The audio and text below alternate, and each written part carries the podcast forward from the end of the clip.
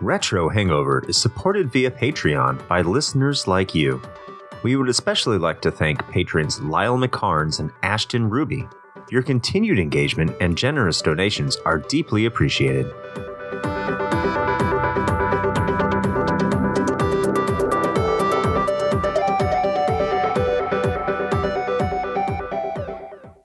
Open your ears and crack some beers. You are listening to episode 72 of Retro Hangover.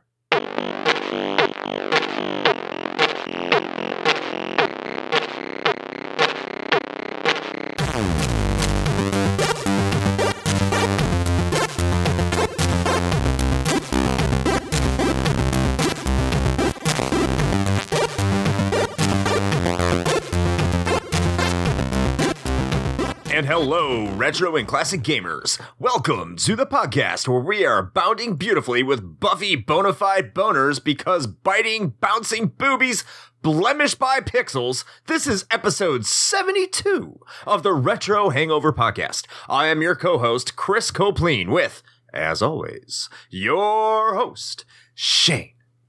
Vampire Dick Dragon Slayer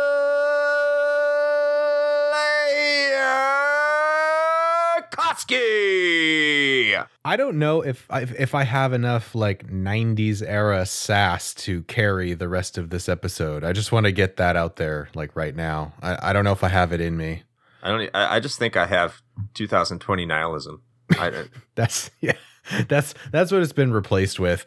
We uh, we we dealt with the the problems of the world with just a whole lot of flippant sarcasm about 20 years ago. Yeah, Actually, shit, that's 30 years ago now. My God. Um, 25. you can say 25. okay, fine. 25. That makes me feel Yeah. marginally. It's like better, the middle of the decade. but not really. but now it's just yeah. Now it's just straight up nihilism. So fuck it. Whatever. It doesn't matter anymore. Nothing. Nothing really matters. Fucking nihilist. I'm gonna go piss on a rug. Hey, hey. What? That rug held the room together, man. That's why I need to go piss on it. Nothing matters. Fuck your rug. Well, okay. Russian. Now that we've already gotten incredibly esoteric in the first couple minutes of the episode, hi, hi, Chris. How you, how you doing? confused because I don't even know what that word means. Uh, but well, other than that, uh, I I do know what that means. I think. In any case, You I'm doing- graduated from college. barely with cu- barely with Whatever, cum man. laude. I mean, Yeah, I was gonna say, what are you talking about? but I'm doing all right. It's um, it's another day in the year, so um, work's frustrating, but I think Mm. that could be said for a lot of people, and I at least I am working, so that is good. Um, can't complain. How about yourself, Shane? you know, pretty much the same. You know, I I uh I- I never truly understood like on a personal level when Blink 182 got out there in like the late 90s, early to, to mid 2000s and and said work sucks. I know. Mhm. At the time, I was like, yeah, man. Yeah, it does. But I didn't understand it. But now, now I do. We're getting we're getting deep. We're getting really deep with the work. Yeah, all right. You know what? Fuck the rest of this episode. This let's start depressing. talking about We have- let's we- talk this is- about the the psychology of Blink 182 from a critical really- perspective. Yes, we need to look at it from the from the from the minds that brought you the great great album cover of "Take Off Your Pants and Jacket." Uh, let's uh, let's That's not right. forget. Let's not forget. but in any case, hey everybody, you might be looking at the title of this episode. You might be thinking to yourself, "What the fuck? Why why are you doing Buffy Vampire Slayer?" At least generally, generally speaking, you could say to yourself, straw man, that like we do episodes about games that are well known. They are covered well in in the retrosphere and people relatively known about them, or at least they're somewhat good. Um, that is not what's going on today. If you, can tell, You could assume that you you might just assume that, you know, hey, those retro hangover guys, I guess they've already they've the, the wells run dry. They've they've Yeah. already run out of good shit to talk about. So we're at hello, this is the bottom of the barrel. Welcome. But They no, are truly hungover. You'd be wrong. You'd be Yes. wrong because we haven't run out yet, but th- there there's another reason for why we're talking about this today. Yes, and that's because this topic today was our uh, was our patron poll because our patrons are amazing and they have gotten to a tier where they can now suggest a topic for every quarter. And right, right. now we have we have and when we did our original poll, both of them went to the tier at the same time. Both Ashton and Lyle, thank you very much. You guys are amazing, but I'm about to rip into you, Lyle, here in a minute, so don't hold on to your ass. so there's only two of them, so we can't vote. Now we have three. Now we can kind of vote on our topics. They're not at the same level, but now at least we ha- can have a vote. Um, where uh, uh, you know, we don't Well, have to decide. I mean, actually, actually, that's not entirely true. Paul needs to step up his patron game if, if he wants to vote, but that, that's that beside the point. him. Don't want to put that That's pressure right. on him. We're, we'll No we'll just edit that one out. But um, look, we are we are going to have a problem. Well, Paul can't suggest topics anyway. Uh, but we are going to have a problem if if we don't get more voters. I'm not trying to tell you to be a patron. All I'm saying is this: if you like to be have us be a victim of the sadism that is Lyle, and and the more relatively balanced uh, idealism of of Ashton, we'll get to that next quarter. And I think that'll be good. But who knows what he's going to do after this episode? Because he might be like, you know what? Fuck y'all too. I'm going to dial. I'm going to crank this up. But if you want to have a say in this, you know, we do have a Patreon. Go over there and please help us because, oh my God, Lyle, what the fuck, man? This this was rough. I don't even think you played this game, Lyle, but we're doing this for you because we love you and we we appreciate the generosity and the support that you are giving towards this podcast. And we couldn't thank you enough. But holy shit, listeners out there, But, help but also, us. fuck you. yeah, also fuck you. Everyone else, help us. Help us stop Lyle. Or, or you know, decide to go the the path of the dark side and just join him, and then you too can have a say in what completely obscure bullshit video game you want us to talk about, like Buffy the Vampire Slayer for the Nintendo Game Boy Color handheld entertainment system. Yes. And we'll we'll get into why this has to be its own episode and we can't talk about Buffy games in general because I think no, I know that there is a very specific reason why this one is separated from the other ones. But before we get into that, we Yeah. will do what we are wont to do because I'm claiming that back. Um, and talk about the games, I know great, that we have been playing since our last recording, what we have been going on. So Shane, how about you take us away and let us know what what's been going on in your life uh what what kind of video games are you playing? Ah, yes, the Vigi games. Uh, well, so I think I actually can't recall. You can keep me honest on this because it all kind of blurs together. We we just recently did a guest spot on another uh, podcast, the the Grand Rapidians Play Video Games podcast, yeah, and be sure to check them out. yeah, and and I feel like I, I mentioned this there, so I don't think I mentioned in our in our last episode. But if I did, I'm just repeating myself. But I, I finished a co-op run of Epic Mickey Two uh, with with my fiance. We uh, we had started playing it. God, I don't even know. A couple years ago now, and then we dropped it for a while, and we decided, you know what, fuck it, let's finish it. So we fired up the old Wii U, and um, and then finally knocked the rest of that game out. Uh, I, I'm, I'm going to be doing a, a rapid fire review on that pretty soon, actually. But suffice Good to shit. say, it's um, it's a game that had a lot of potential that got let down by the fact that the development team didn't get enough time to do what they wanted to do, which unfortunately is an all too common story in the game industry. But there you have it. Um, it was mostly enjoyable, but there was some real frustrating stuff that happened in that game. But all in all, not bad. So we knocked that one out, and um, we've got a game of Dokapon Kingdom. Are you familiar with that, Chris? That's a Wii game, right? It is, yes. I've heard of it. It's like uh, uh Fortune Street, It's like, well, I don't even know what that is, but it's basically like Weeb Mario Mario Party. Yeah. I, Yeah. I, I I took your obscure game and I countered it with an even more obscure game, I know I can always count on you for that, at least. and then you brought it back with a game. People can be like, "Oh, okay." Right. Yeah. There you go. That's that's the dynamic. But yeah. So uh yeah, it's it's Weeb Mario Party, except in my opinion, it's even more vicious. Um Oh. the, the mechanics in the game are just unfair and brutal and it's like this weird mix of Mario Party and also kind well, kind of Monopoly in that you claim like towns uh, and then generate income from them. But at any rate, uh, we're, we, we've we've got a game of that going on amongst the two of us right now. It sounds so- like Mario Party cross Animal Crossing. uh, a little bit, I guess. Yeah, I, I don't know. It's it's a I don't know. I haven't played either of them, to be honest with you. I have no fucking idea what I'm talking about. Yeah, it's it's a weird kind of hybrid, but the I think the closest thing is like a Mario Party, or if you want to talk about semi obscure like board game video games, there's also um 100% Orange Juice. It's it's somewhat similar to that too, but um so shout out to like the five people that probably know what the fuck that is.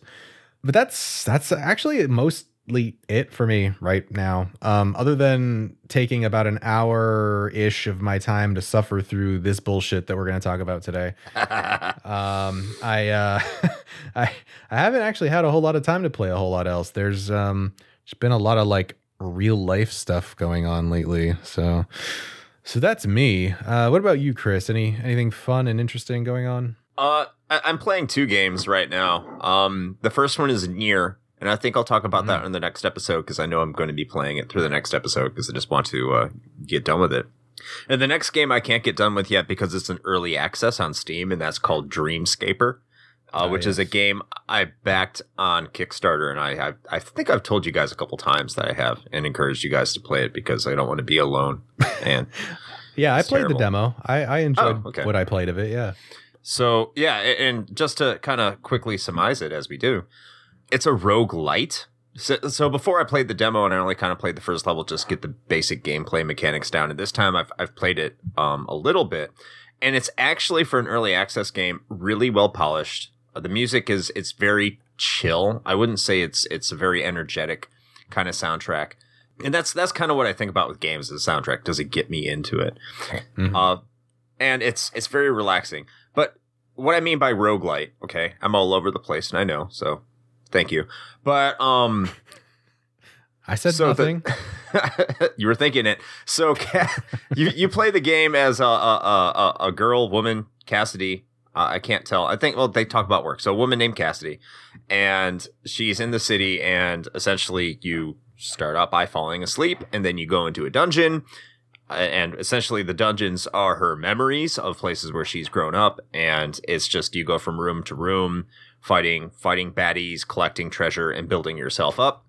And then either you die, or you complete the the the floor and you get sent back into the real world and then in the real world your job is to build relationships with the people inside that world by giving them items that they are um, in, interested in by having conversations with them and the the better your relationships get with these people it's not like choice dialogue so it's not a dating sim thank god but the better i was just about to ask that i'm like so is this like a a rogue like slash like, no dating sim of some kind No. Uh it's you know what? Actually it's a like like Azure Dreams, but um not with monsters and uh, a little bit more generous. I would say the gameplay is better, but it's been like 25 years, so it, it better be better. But uh like you go to the so you you once you build these relationships, you can have better items before starting a new run.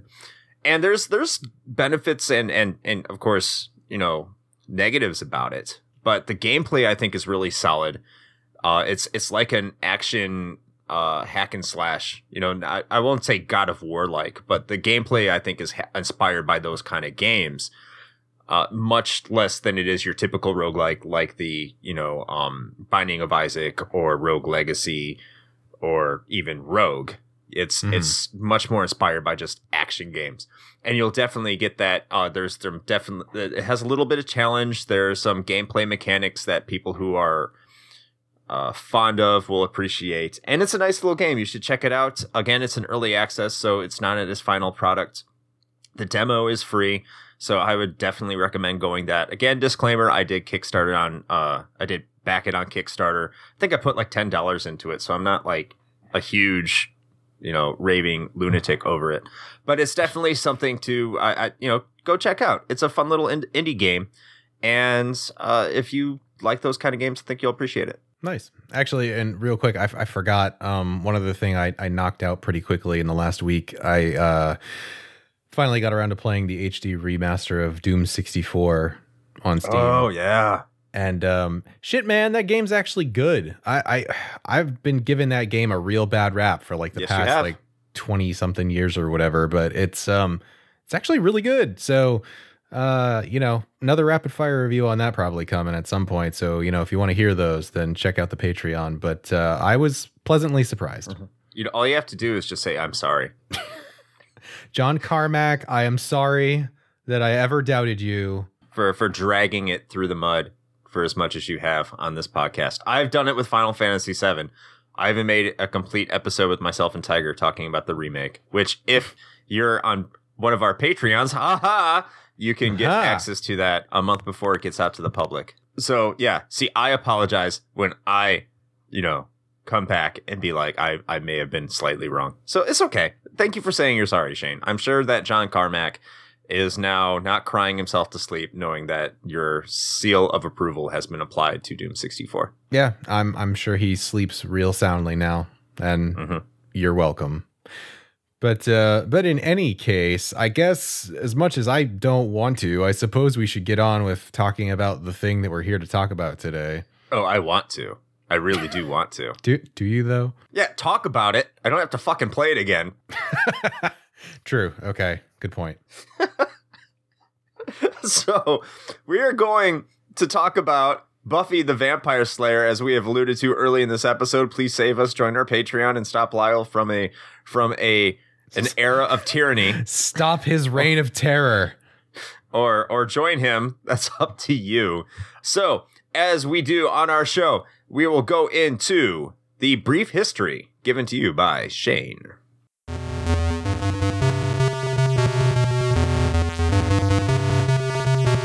It was a dark night in 1992.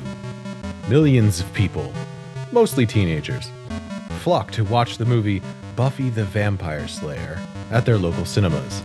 Remember when people went to the theater? That was, that was crazy, right?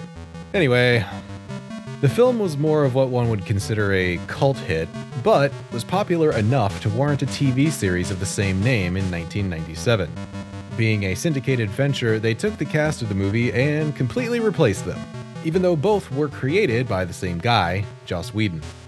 Now, instead of Kristy Swanson, you had Sarah Michelle Gellar. The television show was a massive hit and somewhat of a cultural phenomenon. So, what do you do with a piece of traditional media that proves to be popular with the kids? Why, you shovel out a low budget video game, of course! THQ, you know, the studio that brought you games like Darksiders, Red Faction, and Saints Row, secured the Buffy license and the shoveling began in earnest. Based largely off the fourth season of the show, the game finds Buffy and friends facing off against covens of vampires from around the globe descending upon Sunnydale, conveniently during the school's multicultural heritage celebration. The Slayer must find out what is attracting all the vamps to the area and what it portends for the fate of the world. Released on September 25th of 2000 for the Game Boy Color, Buffy the Vampire Slayer would not be a multi-platform release like so many other movie and TV tie-in titles. No, there would be no polygonal PlayStation or N64 Buffy, nor even an entry for the Dreamcast, apropos as it was with its living dead status among consoles at the time. As you can probably imagine, the game received absolutely stellar reviews, with Game Informer and IGN giving it a solid 2 out of 10. IGN would call the game awful, awful, awful, awful, and yes, that is a direct quote, commenting on how one of the main draws of the show was the leading lady's sex appeal and how the pixel art representations of her in game were, and we're paraphrasing here, looked like smashed ass. Nintendo Power was a bit kinder, giving it a respectable 6.5, but to be fair, Nintendo Power pretty much loved anything and everything that was exclusive to a Nintendo console. The game probably sold better than you think, as many uninformed parents and grandparents saw the hip new property for Timmy or Sarah's electronic portable Nintendo and thought, hey, this'll make for a great Easter present. Or something. That holiday's all about the undead anyway, right? And while you may not ever hear anybody ever talk about it, just remember this was a game and it existed. And that is your brief history of Buffy the Vampire Slayer.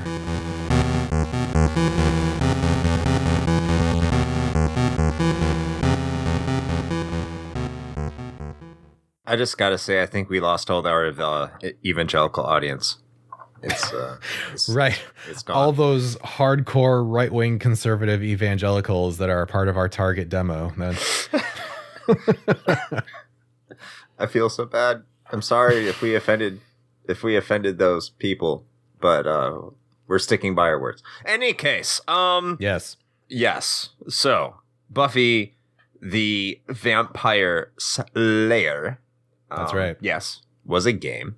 I, I, you know what? I just realized this is an anniversary episode. This is the twentieth anniversary of Buffy the Vampire Slayer for the Game Boy Color. So we Wait, are much you more. shitting me? Yeah, Hold on a second. Did I even not notice that? September Oh. twenty fifth, two thousand. Oh God, that's amazing. All right. we are Yep. we are more faithful to this than we are major consoles. So hey, okay we this this has this is how we need to present this uh, to like social media and everything too the Like, twentieth celebrating the 20th anniversary of the the classic buffy the vampire slayer for the game boy color oh my god we did it. Thank you, Lyle.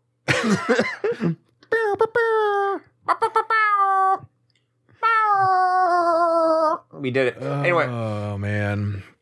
All right so normally we would start off our discussion of a game or or what have you with uh, you know some of our more personal experiences and anecdotes related to it but i mean let's be real neither one of us played this garbage back when it came out so i i think we could pretty safely sum up both of our experience with it as uh I think I jokingly played it once on a stream and then Lyle said, "Hey, you know what would be cool if I forced them to do a whole episode on it because I done pay them money every month." God damn it. So here we are. Uh, yeah. So I, I think we can't talk about the personal experience of the game. Obviously, had more personal experience with this than I did coming into this episode because of the stream we did in the before time of 2019. The, the one time I played it, yes. Yeah, for for Yeah. one of our Sunday streams. As we hook it up again, plug, plug, plug. Any case, God, um, so many on Twitch, plugs. yeah, We're like Plug a power City. strip on this episode. Good lord. Uh, I mean, I could, I, we could talk about our personal experiences with like the source material if we wanted to cover that. But I mean, So I mean, Yeah. I'm just going to default to you. I'm just going to say I don't have any. great. this is going real well.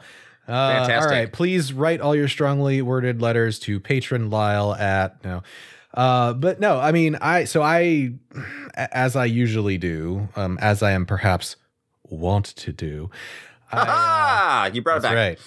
right. Um, I, I I didn't actually watch Buffy when it was on the air originally. Um, I watched it later with uh, a couple of friends, and we sort of marathoned it uh, over the course of uh, several months uh, through like the DVD set or or whatever. But uh, all things being equal, the show itself is, is still pretty good. It's really entertaining. The writing is actually pretty solid. I mean, if you're a fan of any of Joss Whedon's work, then you can tell he was behind the wheel on this. So if you like him, then you're going to like this. If you don't like him, then there's a pretty good chance Hmm. you probably won't. But the show was good. It was a lot of fun. There was some pretty good humor in it. Um, and so I, I enjoyed it. And we'll get into this in, in actually a few moments, but a lot of that stuff surprisingly does actually carry over in into this game, which actually may be one of its few let's go with saving graces. I, I think that you can say a little bit like I'm just going to say a little bit more about the show. Like you can appreciate this kind of show if you like. And I didn't I'm not going to say I watched it. I think I watched it in passing, but it's one of those things like if you liked Hercules or Xena or The Evil Mhm. Dead, especially Army of Darkness, you're probably going to like something along the lines of Buffy the Vampire Slayer. You're going to appreciate it. It's that kind of thing. It's that kind of cheese. And it, it certainly propelled the career of Sarah Michelle Gellar and how she she's pretty much I would say a horror icon for horror fans of that era. I don't think there's any denying it. I think she definitely sealed it. Not she sealed it with Buffy the Vampire Slayer, but she like made it concrete with The Grudge. And I know that's not what we're talking about today, but I'd rather Oh, talk God about damn The it. Grudge. So I'm just going to bring it up. Uh, so That's such Yeah. a bad adaptation. anyway, we're not here to talk about that right now. no, but I mean, it's better than a lot of the other adaptations that are made. And moving on, Sure. Uh, so I didn't watch the show. I didn't see the movie. I still haven't seen the movie, which had uh, Luke Perry in there, which was a big deal in 1992. And Yeah. I guess that's the most I could say about Buffy the Vampire Slayer. I knew a lot of people liked it back then. I'm sure a lot of our listeners may have watched it. I just was not one of those people. Yeah, I mean it. It is, and I think actually your comparison to Army of Darkness is pretty spot on. Like it's that same mix of sort of horror comedy campiness that that you see a lot of in there. So I think there's probably in the Venn diagram of like horror fans, I think there's a lot of crossover between these two for sure. So speaking of that, as I kind of alluded to a few moments ago, um, we can talk a little bit about sort of the the plot of this game and how Mhm. that kind of translates over. It's For stupid. what it's worth, it's yeah. I mean, listen, it's a it's a real standard. There are vampires, man. They sure are bad. We should kill them all because they done be planning some world-ending catastrophe Mm. and and that's that's As- that's as pretty much do. it. A- Yeah. as they do, yeah. And, and so that's that's pretty much it. So, so one of the funny things about the plot, if I remember this correctly, because I don't remember Yes. much about the plot of this game because it's dumb, Mhm. but it opens. Up. I mean, you're up. blocking it out. That's and I understand that. That's fine. it's, it's horrific. But Yeah. um, it opens up the game, and Buffy's like, "There's not a lot of vampires around here. It's very quiet. I don't know Mhm. what's going on. Everything's silent. I'm gonna go over to the, you know, the the, the fucking Graveyard. ballroom or wherever, or wherever they went to the bar. I think it was the Oh. bar actually. The bron- the bronze, whatever the bronze is. Uh, yeah, I remember that the bronze. But they go over to the Yes. this place called the bronze, and on her way, she fights a sea of vampires. hmm It's like this is what? Like what's a normal day if this is like repression of vampires? Or is that like clue her in? I don't think they were really clued in at that point either. Like this the plot itself is just it's bad. Okay. um you have to have an understanding of the show in order to like the plot. Because this is like mired in its fourth season from what I from the research that we did. Mm-hmm. It's it, it's it's based around the fourth season. The characters that have been introduced. So you got Angel from Bones, which is the best thing to come from Buffy the Vampire Slayer is Bones, and I don't think that makes sense, but I'm going with it. And Angel, the the spin-off show, is actually not bad either. Eh, but yeah, I guess not. But you know, he, he he did a lot with Bones, and I guess that was a big deal. But my wife loved that show, and that's what it is. It's just like Shane said, you know, like plot. You know, vampires bad, and they're trying to gather a bunch of people into one area so they can sacrifice them all while they open a portal in the underworld. And uh, the un- yes, the, yes. the Hellmouth that that exists underneath Sunnydale. Yes, Mhm. yeah, And so- and and, and yeah. so like it, it does the the game does kind of sit squarely in the midst of the later seasons of the show because there are a lot of references to um, either things that have already happened in the plot line of the like overall show's story arc um, or they talk about places where the characters currently are at like the fact that um, like Alyson Hannigan's character uh, Willow is like already in college, I believe, um, Hmm. at the university. So like that sets it at a very specific sort of time in the show. And I, I also find it interesting because I guess like I don't know if anybody maybe we can get a Buffy like plot expert out there somewhere. Like I don't know if this counts as canon or not in the Buffy verse because I mean it is actually like logically grounded in a certain point in time in the show. So I guess maybe. But uh, you know, kind of dovetailing off of that, for what it's worth, I will say that um, it doesn't translate quite as well because you're just reading all the text. But the writing is not the best thing in the world for the dialogue and the cutscenes, but uh, it is it is very much Whedon esque. Like, so I don't know if Joss himself was in like involved in the creation of this game at all. I would not be surprised if he wasn't, but for for what it is worth, they did a pretty good job of sort of mirroring the same kind of sarcastic mid 90s tone that he's kind of really well known for. And, and I think that does need to be said about, you know, this game and these cutscenes. I mean, more so the dialogue. Um, and we'll get into the graphics later. Oh, yes, we will. But more so the dialogue is it's most licensed games take themselves overly serious.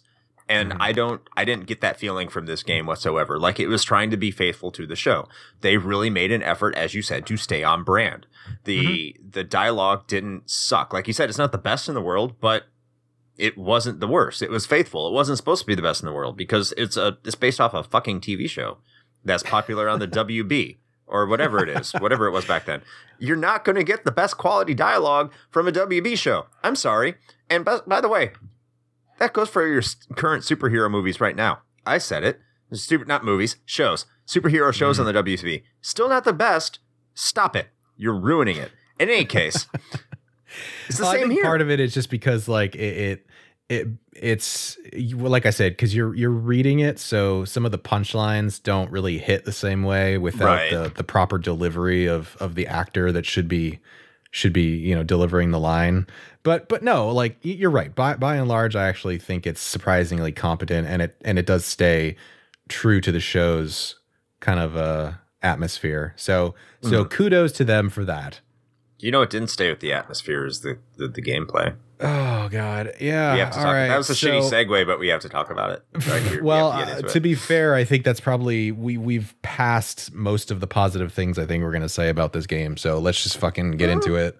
there's still some. There's still probably one more positive thing I can say, but we're we're there. Yeah. Yeah. hmm So uh the gameplay.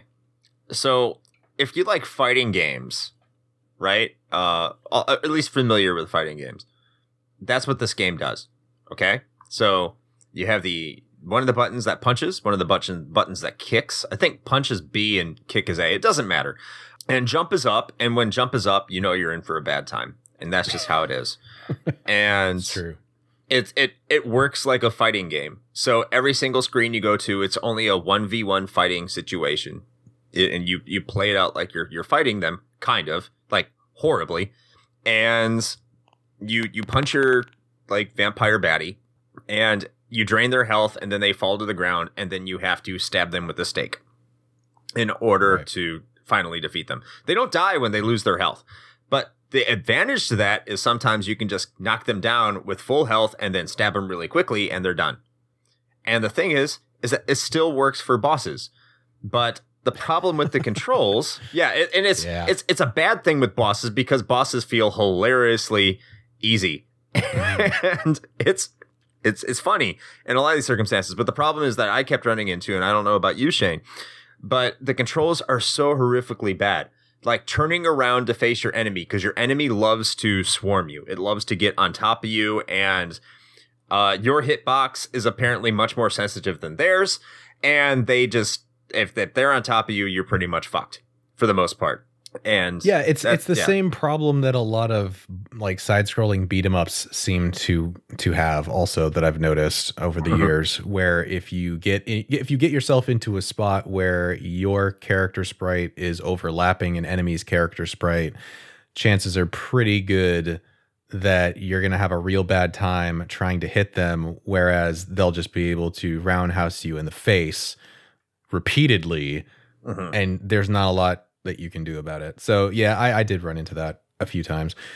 I mean, and and so like here's the thing, right? Is I actually apart from the fact that it does end up getting real repetitive, even though the game lasts like an hour, I, I do have to give the developers credit where credit is due that the mechanic itself is at least somewhat novel and it, and it was something and if you go back and watch where I, I streamed this on our sunday stream quite a while back you'll see that that was my reaction to it even then when i first figured out what it is that i had to do i was pleasantly surprised because i was just expecting a real standard sort of side scrolling i gotta punch these guys till they fall over kind of a thing Mhm. and that's like half the story with this game.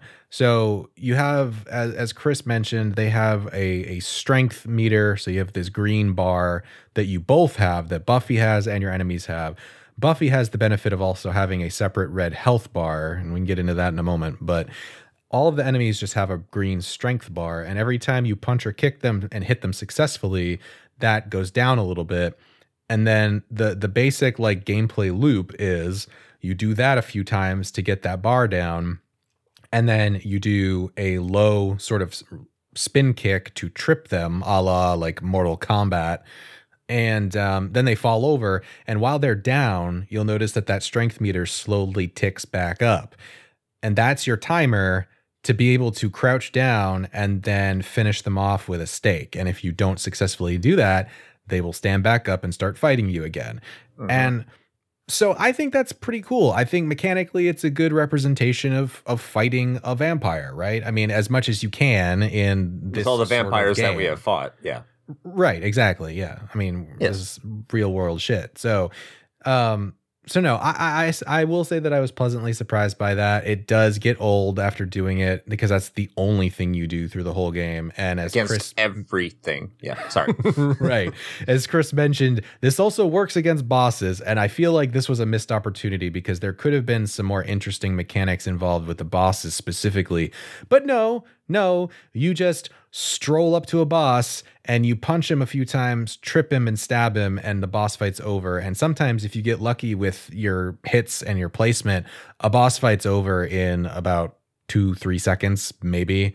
And yeah. there's at least one of them where Buffy on screen after she defeats it says something to the effect of like, "Man, that sure was a rough fight." And I'm like, "Really? Was it though?" I think that was stage two or three. There's only six, so it doesn't matter. But yeah, yeah. It's, it's oh, I'm I actually I think there are eight stages in this game. I, so are there? I don't know. It was. I think yeah. so, I think so. They they all sucked. Yeah, not all of them, just most of them. Okay, Any well, case, you want to talk about a level that sucks? Can we talk about the sewers, please? Then. Oh, I fucking hate the sewers.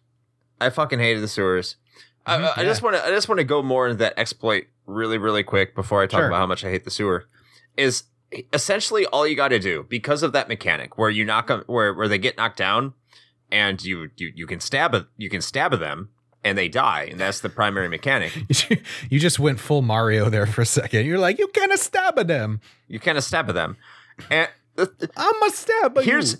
okay you can knock them down mm-hmm, you, they, yeah. here's here's part of the secret. If you crouch and you hit kick, you knock them down automatically if you if you connect. And they and when you're crouching, they they pretty much cannot hurt you. That's another secret of this game. Uh, you can't turn around. You can just stay crouched and face the directions while they're swarming you from behind. Like if you stand up, you're fucked. But if you hit them with the with the kick, and you can press forward, and Buffy does a roll, and most of the time that can result in you going right up to them and stabbing them. They can have full health. You knock them down and you stab them. They don't need to yeah. be drained. Right, well, right, yeah. If you can get the timing on it down, yeah, definitely. Yeah. It's just it's a little bit more difficult to pull off, but it is definitely possible. Yeah. The problem is in the later stages they regenerate their health very, very quickly. Mm-hmm. Whereas the early stages you can knock them down, t- kind of stroll up to them and stab at them, and they're done. uh, but in the later stages, it, it, the, the strategy is the preferable strategy is kind of getting over them over to the side, knocking them down, and stabbing them immediately as they fall down and that works very effectively for the most part. The problem right. is is that the, the the placement of Buffy needs to be exact. So there was there was cases where I would knock them down. I felt like I was in the proper position to stab them to death, and they would not. She would not stab at, and it was very infuriating. I was like stab them, and I ended up having more difficulty because I was probably one or two pixels off from performing the mm. correct animation in order to kill the vampire and then they just swarm me and just knock me down repeatedly and it's a game over which um is bullshit because when it's game over they mean game over um unless you have the password and then you have to start the level entirely over. But going back to that level let's talk about those fucking sewers. Well well okay i'm going to prolong this for a little bit longer too just to say that if if i'm going to play devil's advocate Uh, on the behalf of the developers, I might go so far as to say that the the reduced hitbox for for the stab finisher move I feel like may have been intentional because they're trying to represent the fact that to kill a vampire, you have to stake them in the heart. So if you're not stabbing in the mm. chest area of the sprite, then it's not going to work. But That's was all it just me, or like it, it got more and more? It got less and less precise. It got. Oh, I'm sorry. Got more and more precise as the game went on longer. That, and I it was that- like- that's probably true, but and it felt that way because in the beginning stages i actually thought the first stage was was a really good introductory stage even though the plot didn't make sense and it did go on for too long. It was far too repetitive but it mm. is a good is a good stage to introduce you to mechanics invites it in. But as it ramps up as you get into the later levels it's like i'm just like this is just getting stupid yeah. and like I, I thought the first two stages were actually like not a great game, but at least a competent game. Mhm. And it, it it got it really got away from it as the game went on longer. Right. And so now we'll finally get around to what we've been putting off is Probably things- sorry, the joy of editing for you, Shane, will be great. Eh, nah, nah, man. All this shit's staying in. What are you talking about? Uh, no. Uh, so the game starts to really go downhill right about the third level. So pretty early on. Um, and that is the sewers, because that's around the time where they start introducing actual platforming into the game. And my God, does it suck. It's terrible. It's fucking So- terrible. Chris mentioned that the jump in this is on the up of your D pad, which uh-huh. is indicative of issues in just about any game that I can think of that does that.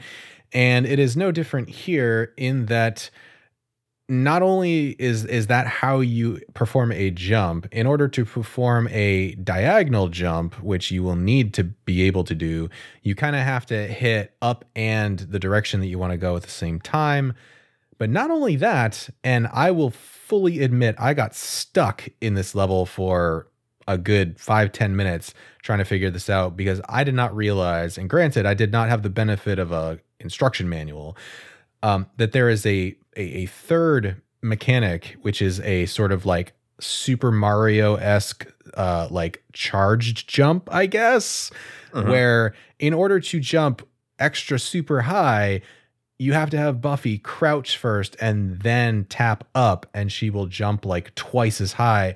And you need to be able to pull that off consecutively in order to traverse the rest of this sewer level. And with her controlling like C3PO in quicksand, this was not enjoyable in any way. Well, it's like uh, uh, remember this game was made in 2000. Like two A- a- and what's your point? 2000. Well, that that the mechanic to do the crouch jump isn't Yeah. necessarily a new mechanic. I think No. like remember when we were doing the Sunday stream for Black Belt, uh, Right. you had to do the same thing. So it's not it's not a unique mechanic. Well, The it's thing not is- new, but the thing is, I wouldn't expect it in this type of game. I wouldn't expect it in 2000. That's what I'm trying to get to. Okay, fair. Okay, yeah, sure, yeah, that too. So, like, you're talking about this is a mechanic from games in the 80s that Mm-hmm. were just trying to get used to a D pad. By the year 2000, you had dual analog sticks, and they were still doing the crouch jump as a mechanic in order to, quote, platform, unquote, which I understand they, they think they felt like they had to do because you can't just have the entire game be like the first level where you just run up to a vampire, fight, stab, and then move on to the next screen and do the same thing. Like I think they're trying to spice it up because I knew I think they knew their gameplay was shallow and sort of like, "Hmm, fuck it, here it is, jump. And they did it. Y'all like that Mario, right? I don't know. Fucking jump up here. Yeah, it's like, you know, it's like the the, the Sub-Zero game uh that they had. Remember God. Sub-Zero that that story mode for the 64 and PlayStation that everyone loved? Yeah, Or yeah, I- didn't. I, remember. Yeah, Yeah. It, No. Mhm. No, that was bad. but but at any rate, that that's where it gets introduced, and then it shows up a number of other times across the the remaining levels of of the game. Um, particularly, I believe the mansion level. Um, of course, at that point, you're kind of used to it, so it's not Mhm. as frustrating, I don't think. But encountering that uh, initially in those sewers, man, I was just like, I was like, really, this this is what we're doing with this, and okay. I will Fine. say this, no bottomless pits. I you know what you're right. I guess there is that. Um and and actually that I, it's interesting because I think the the first time I realized that the sewers was going to be like a vertical level, unlike the first two, um, mm-hmm. is I think the first time you you do that is you actually you have to drop down a hole at the beginning yeah. of the level. And at first I was just like, oh, I have to jump over this because holes are bad. If video games taught me anything, it's that holes are bad. But nope, nope. This is listen, this is this is Buffy the Vampire Slayer subverting your expectations. If video game taught you that holes were bad, that explains an entire generation of weeb. But in any case, yeah, you're right. right. Like I, mm. I, I, can, I can appreciate, I can appreciate the fact that they didn't completely cheese this and didn't try to make it that kind of game on top of already being the game it was. Right. So I, I'll give credit where credit is due. That they didn't add any more art of, you know, artificialness to the difficulty or artificiality, whatever the correct word is. I don't know, but it's there. Uh, they didn't do that. So like no, no stupid, no stupid bottomless pits. They do have items like if you, if you manage to jump over, you know, play, you know, if you manage to jump over the, the, the, like going down or going up and you, you navigate your way to find items, you can find items like Coke cans, which, uh, cause additional damage to enemies and, and give some significant knockback.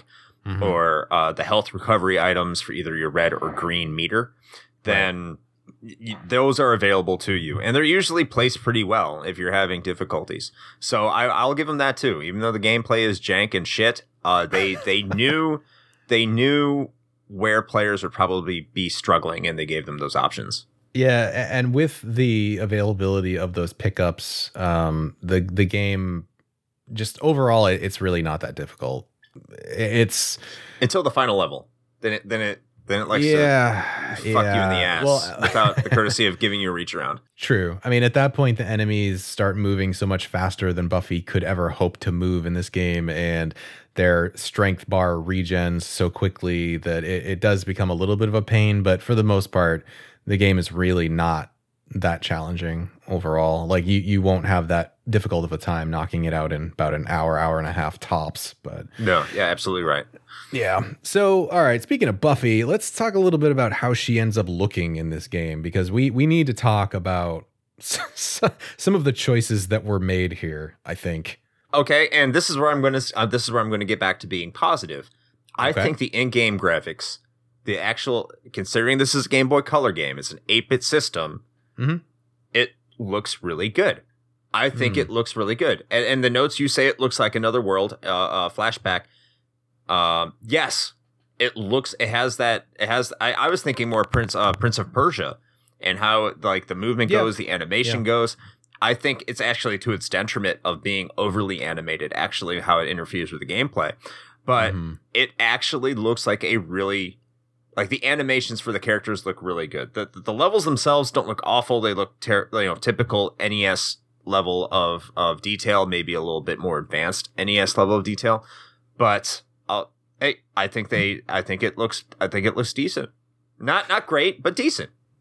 No, I and I don't. I actually don't disagree with you. I, I think that the the the sprite animations are actually pretty good. Um, and, and yeah, I it, that was the first thing I thought of was um, out of this world, or as you mentioned, it's called Another World for everybody outside of North America. But um, Buffy's animation, just that's the first thing I thought of because it is like uh, to your point, almost overly animated for a sprite, um, which gives you this sort of like almost this weird, kind of uh, not uncanny valley, but it's this weird feeling of like this weird in between spot of it not quite being like a, a Mario cartoon sprite, but not quite being like a a, a, polygonal like animated model or anything. But no, I, I, think they did an all right job with that. That's really not my issue. Um, and, and also, hey, real quick uh, shout out to whoever the animator was that decided to actually include a, a little pixel boob jiggle um, for Buffy's walking animation cycle. So they didn't need good job that. on that. by the way,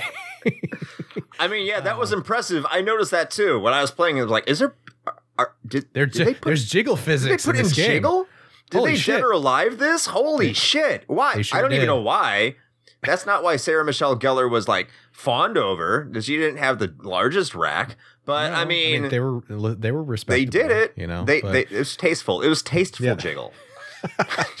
uh, but no, that that's not my issue. Like, actually, I thought that was fairly well done for for what it is, like being a Game Boy Color game. I I, I will say that I was not really impressed with the environmental work, though. Um, I, I think it was pretty uninteresting and mostly boring. Like I wasn't a huge fan of the color palette choices. And granted, I know that they were trying to recreate areas from the show and try to be faithful in that regard, I think, but trying to represent a quote end quote real environment with a, a you know, a, a pixel art palette like this ends up just being kind of really muddy and washed out in a lot of dark colors, which is not always the best. Um, but you know, whatever. It is what it is.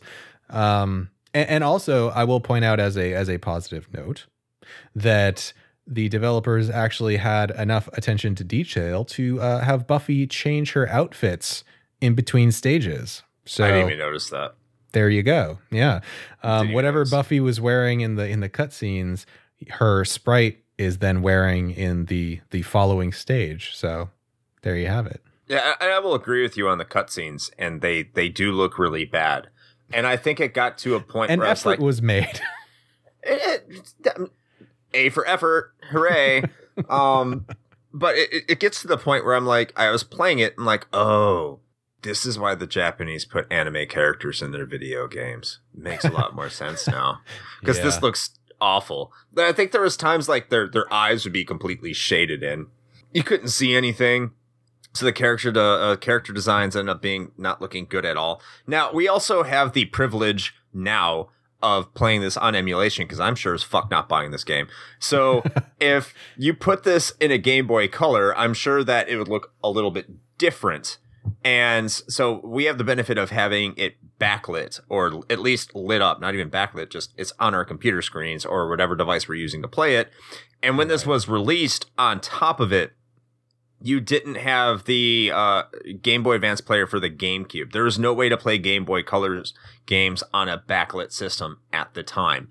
So I could kind of understand it from that angle. Like if you were going to see it, it was going to be in the sun. So they may have designed it around that. That being said, it still looks like ass. So I mean, they, I guess probably. Uh, well, to your point, I guess the other thing too, right, is that viewing it on the fairly small Game Boy Color screen is very different than viewing it on like a high resolution monitor or something at, you know, four right. times size or whatever. Like it looks way worse when it's blown up. Look, Just trust us on that. And I do like the fact that they use comic bubbles instead of your standard dialogue at the yeah. bottom, like you would see. I, I appreciated that.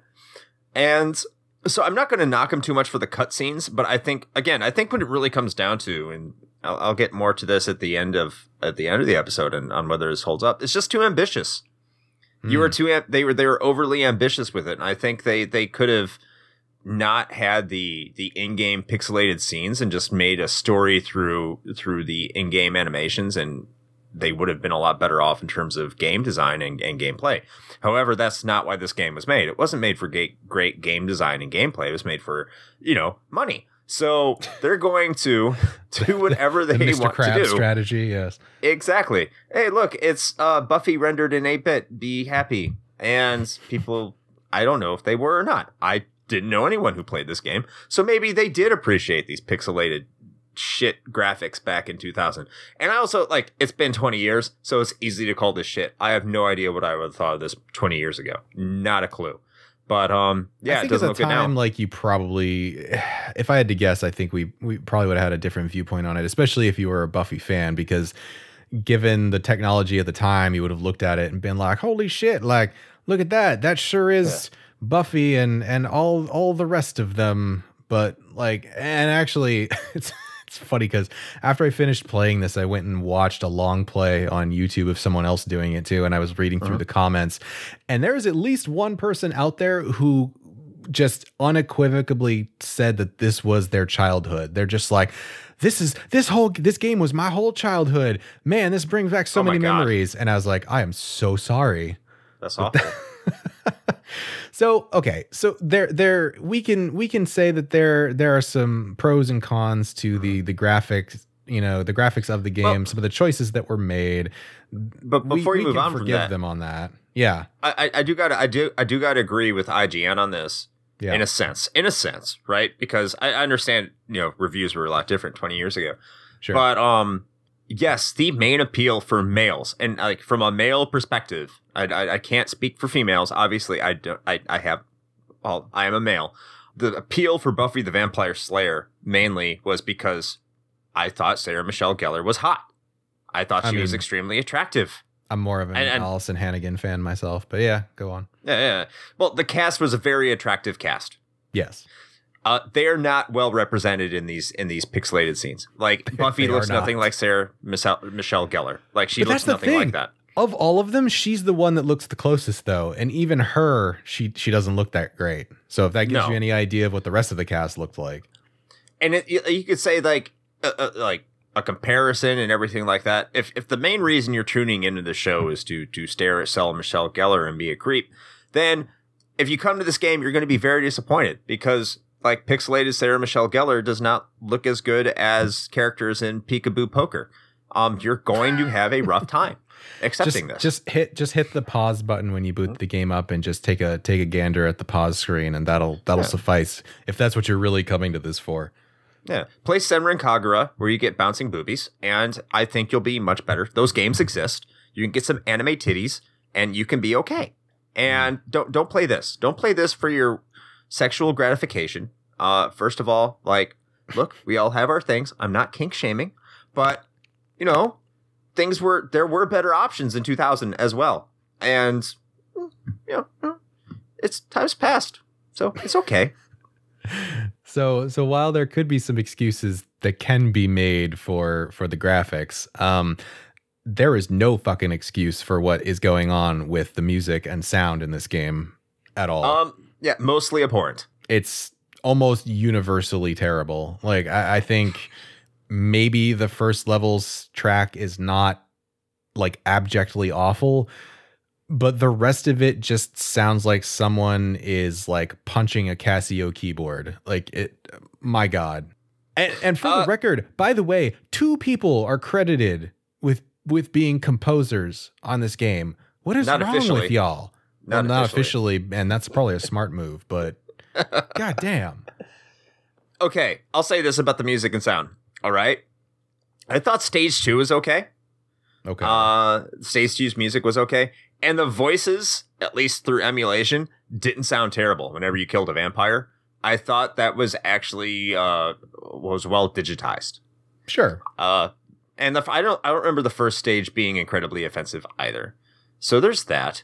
Um, other than that, yeah, complete and total shit. It, it sounded like a bunch of monkeys on a keyboard, and they're like, yeah, just just play with it. Or there would be potential. Like the, the the first time I noticed the music was shit and total and utter shit was in the mansion stage. hmm And that's when I was like, this is bad.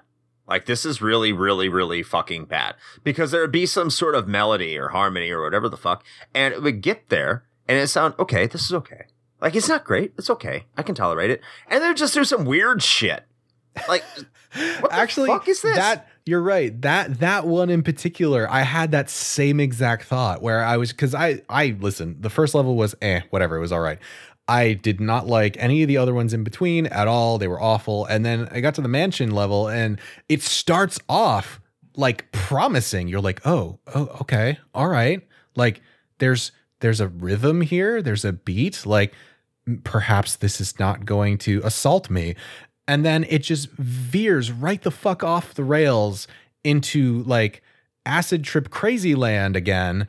And Yeah. and it's just oh god, it's so it's just so it's like I it's what I imagine like a bad trip sounds like. It's just it's so fucking off the wall. Like there's no rhyme or reason to what they're doing i- in the music. And and the music, the soundtrack for the Hellmouth level is in my opinion just the worst. It's it's like just cacophony. It's fucking chaos. And and for the record, just because we cannot like accurately describe this to you, dear listener. So uh, uh, we're going to pause for a second right here, and I'm going to put in a section of that track just so you can suffer along with the rest of us. Well,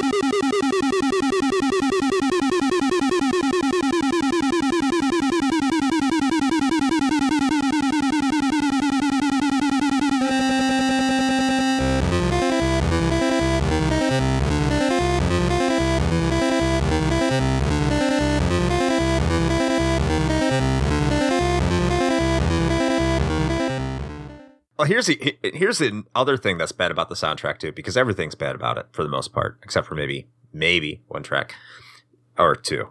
And like when I say like it's not bad, it's bleh, is that you got your cutscenes. So like okay, cutscenes themselves, like we said, the dialogue was okay. What makes the dialogue what? No, I'm sorry. What makes the cutscenes awful is that Mm. it's the same track in every cutscene Yep. that you watch, and it's repetitive as fuck.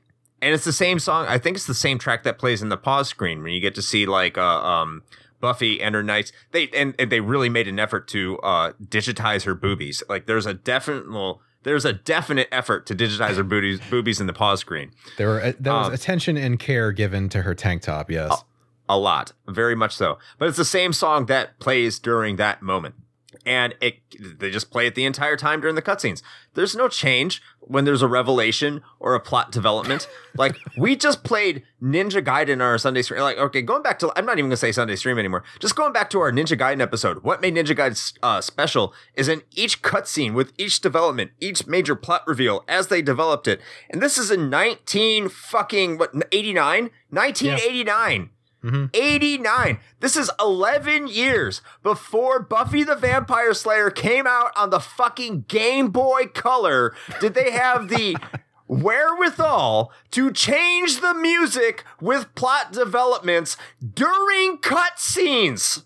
Nah, man. This was not new, even for an 8 bit system. It had been there. And No, you're talking about in an era there. with, you're talking about in an era. This is the Dreamcast era. The Dreamcast had been out for a year. You're talking CD quality games, and they couldn't figure out how to change the music in any cutscene. well, there just there wasn't Why? enough space on that Game Boy Color cartridge. They had to fit all that really great pixel art in there, man. I mean, sacrifices had to be made. Bullshit.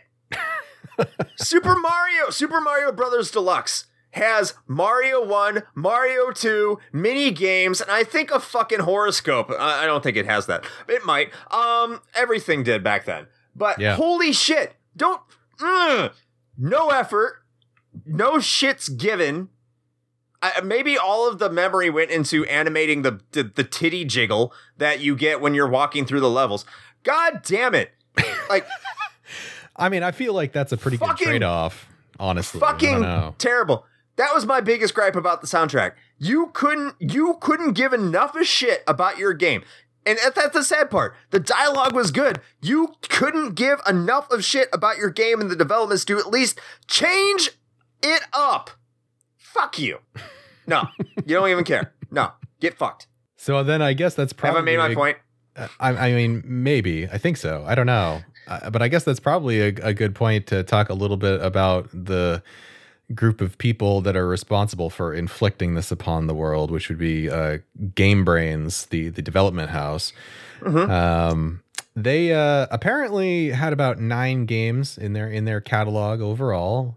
Yep. Evidently, the the best received one, at least critically, among all of those was Backyard Baseball for the Game Boy Advance and Mahjong Quest colon Expeditions for the DS. If that gives you any idea of what type of material they tend to work with and the caliber at which they work, uh, and, and I guess so. What Chris notes that um, th- I guess they only had two games that weren't for just a portable system. So they're they're big boy uh, outings, which coincidentally happened to be uh, both backyard sports titles for the PS2.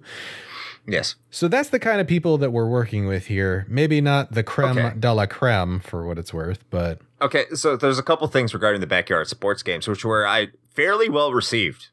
Yeah, And- I, I heard good things about them. I guess I don't know. But the thing is, is they were ports, and I remember this because I remember playing the backyard sports games back then. Don't ask me why, please don't.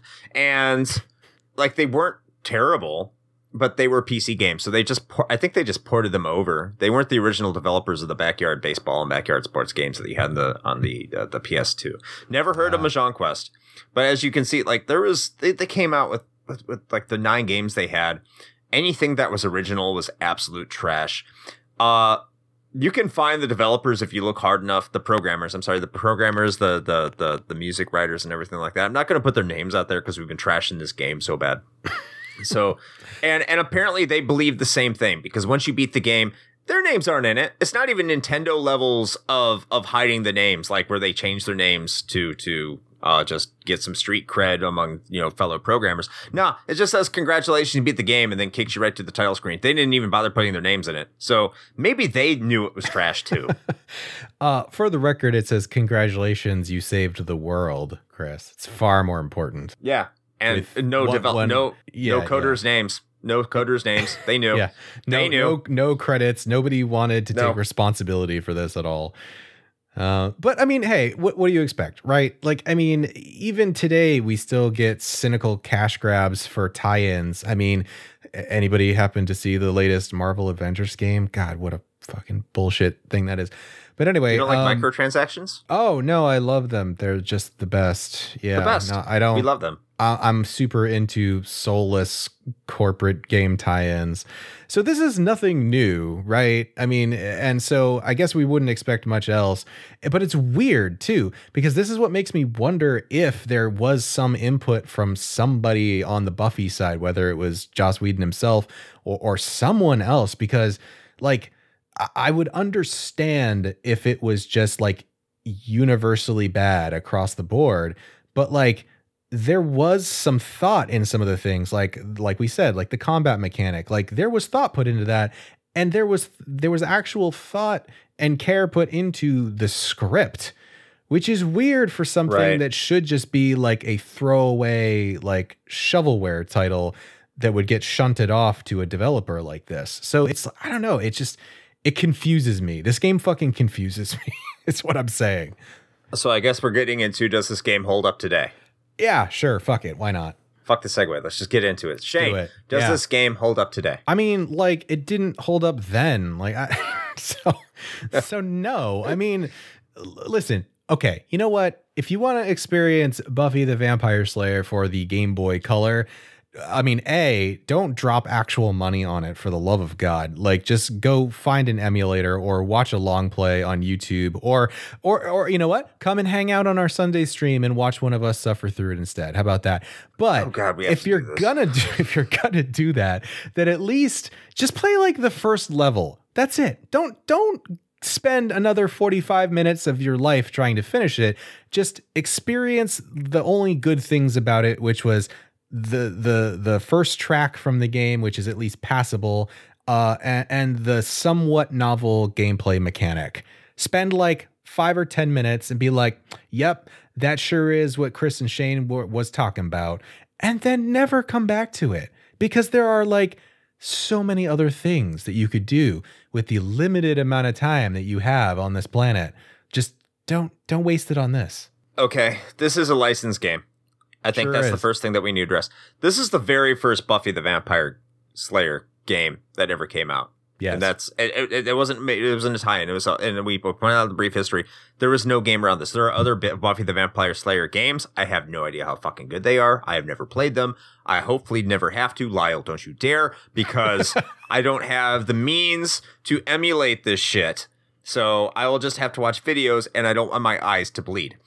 Um, that being said, the concept is is is isn't exactly novel uh, because they had tried it in previous games in like the early to mid 90s. I think Batman Forever, where they tried incorporating the fighting game mechanic into a uh, side uh, side scrolling beat 'em up. And you know what? I think to that end, I think they had the the the concept and mechanics in its its its utter basis down. They they probably could have made more out of it. They didn't. So the concept is there, poorly executed. I think the, oh, the the thing that you could say most about this game, and Shane said there are things about this game that you could tell they gave a shit about in terms of like the dialogue, and I think fans of the show contributed into making this game. But at the end of the day, when it comes to how you know you look at how much the animate how much animation went into this for for such a throwaway shovelware title, when you look at the mechanics that were incorporated into it, when you look at the plot that was developed for it, the biggest word for this game was over ambitious. Mhm. But again, it didn't really matter because this was a licensed game, and the entire purpose behind a licensed game is to throw out a property that everyone is familiar with for a quick cash grab. And in that sense, it was never meant to hold up. It wasn't meant to be appreciated at the time. It wasn't even meant to necessarily be good. And maybe they went down a path where everything was feeling good and everything was doing right. And at the end, they were just like, wow, this is a fucking trash pile, but we've already made it. So fuck it. Let's put it on the shelves and see how many fucking idiot moms and grandmas and dads and granddads fucking buy this shit for fucking Timmy and Sarah. Because that's what fucking happened. Probably. And that's, this is the product that we get. So does it hold up?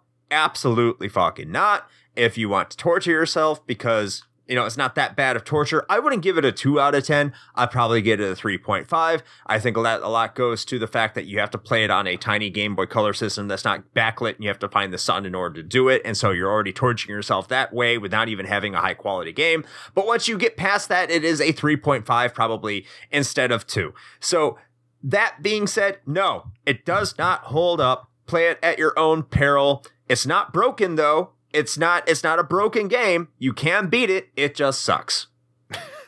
And and as we mentioned, mercifully, it only lasts about an hour. Can you imagine like buying this game for full retail price and getting an hour's worth of like mediocre gameplay out of it? Oh my god.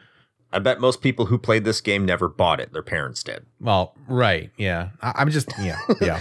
And they, their parents sure as shit didn't fucking play it, so they don't give a shit. But I can't I can't imagine like even as a collector, like if you're a Game Boy Color collector, you're trying to get that complete set, and you're like, like I just got a game for the Wii U because I'm trying to get that complete set, and I'm like, what the fuck am I doing with myself? That's how you feel with this game, because then you realize you're in too deep, and it's real. it's too and- it's too far gone. Fuck me. This is happening. I own this game. I'm a terrible person, and I'm going to have to live with this shame for the rest of my life. That's buying this game as someone who actually wants to own it. That's that's where you are. So congratulations to you.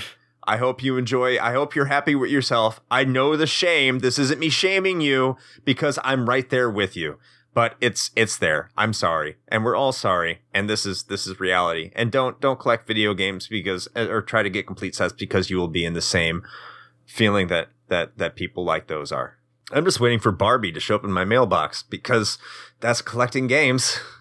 And then I get to go and get Cabela's Hunter games for the Wii U too. I can't wait. All right, well, I think that's all we're going to be able to say about Buffy the Vampire Slayer for Game Boy Color. So, um, we'll we'll do our quick plugs here at the end, as we usually do. Uh, if you're listening to this, then you've already found us. So, hi, hello, welcome. Hi. If you'd like to check us out on a couple other places, we are on most of the social media platforms. So just look for Retro Hangover and you'll find us. We're most active on Instagram, typically, or Twitter. And if you like what we're doing enough to be crazy enough to actually become a patron, we would absolutely love that because, as we mentioned a few times in the show, we really Save need us. somebody else to save us from the tyranny Please that is Lyle. Uh, so so please consider going over to bit.ly slash rh patron and uh, donating at the tier of your choosing.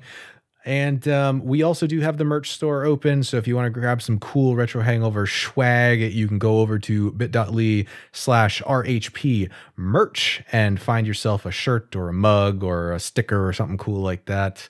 And um, Chris, you want to talk a little bit about the uh, about the the Sunday stream? Yeah, every Sunday we try to, unless one of our computer crashes, which is typically mine. Every Sunday at 9 p.m. Eastern time, that's 2100 gun time. As we have coined, actually, that that I don't think that's been recorded before. We'll get into that if you ask yeah. us. yeah. So gun time is what what we call military time on the show. So 2100 gun time on uh, Eastern time, you can find us at twitch.tv slash retro hangover, where we will stream a game that we try to make, you know, congruent to what we are talking about on our podcast. This probably won't happen for Buffy the Vampire Slayer because we've done it before and we probably will play it briefly and cry. And you'll see us with upside down crucifixes burned on our heads as our eyes bleed and we speak in tongues.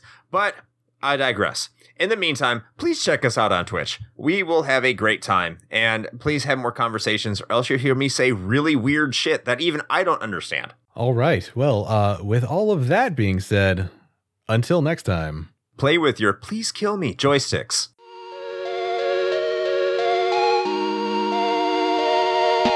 Shane here with a quick message. You know, the one rule Chris and I have always gone by regarding advertisements is this it has to be something we use and can personally vouch for.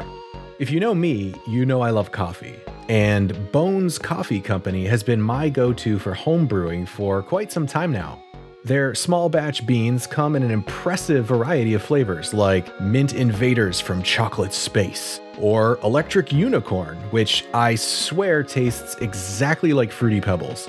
And the best part? No added sugar or calories involved, just natural flavors infused right into the beans themselves. Build your own sample pack of five 4 ounce bags to find out which flavors speak to you, or jump in headfirst with full 12 ounce bags. They've even got K cups. Step up your homebrew game with Bones Coffee by visiting bit.ly slash rhpbones. That's bit.ly slash rhpbones.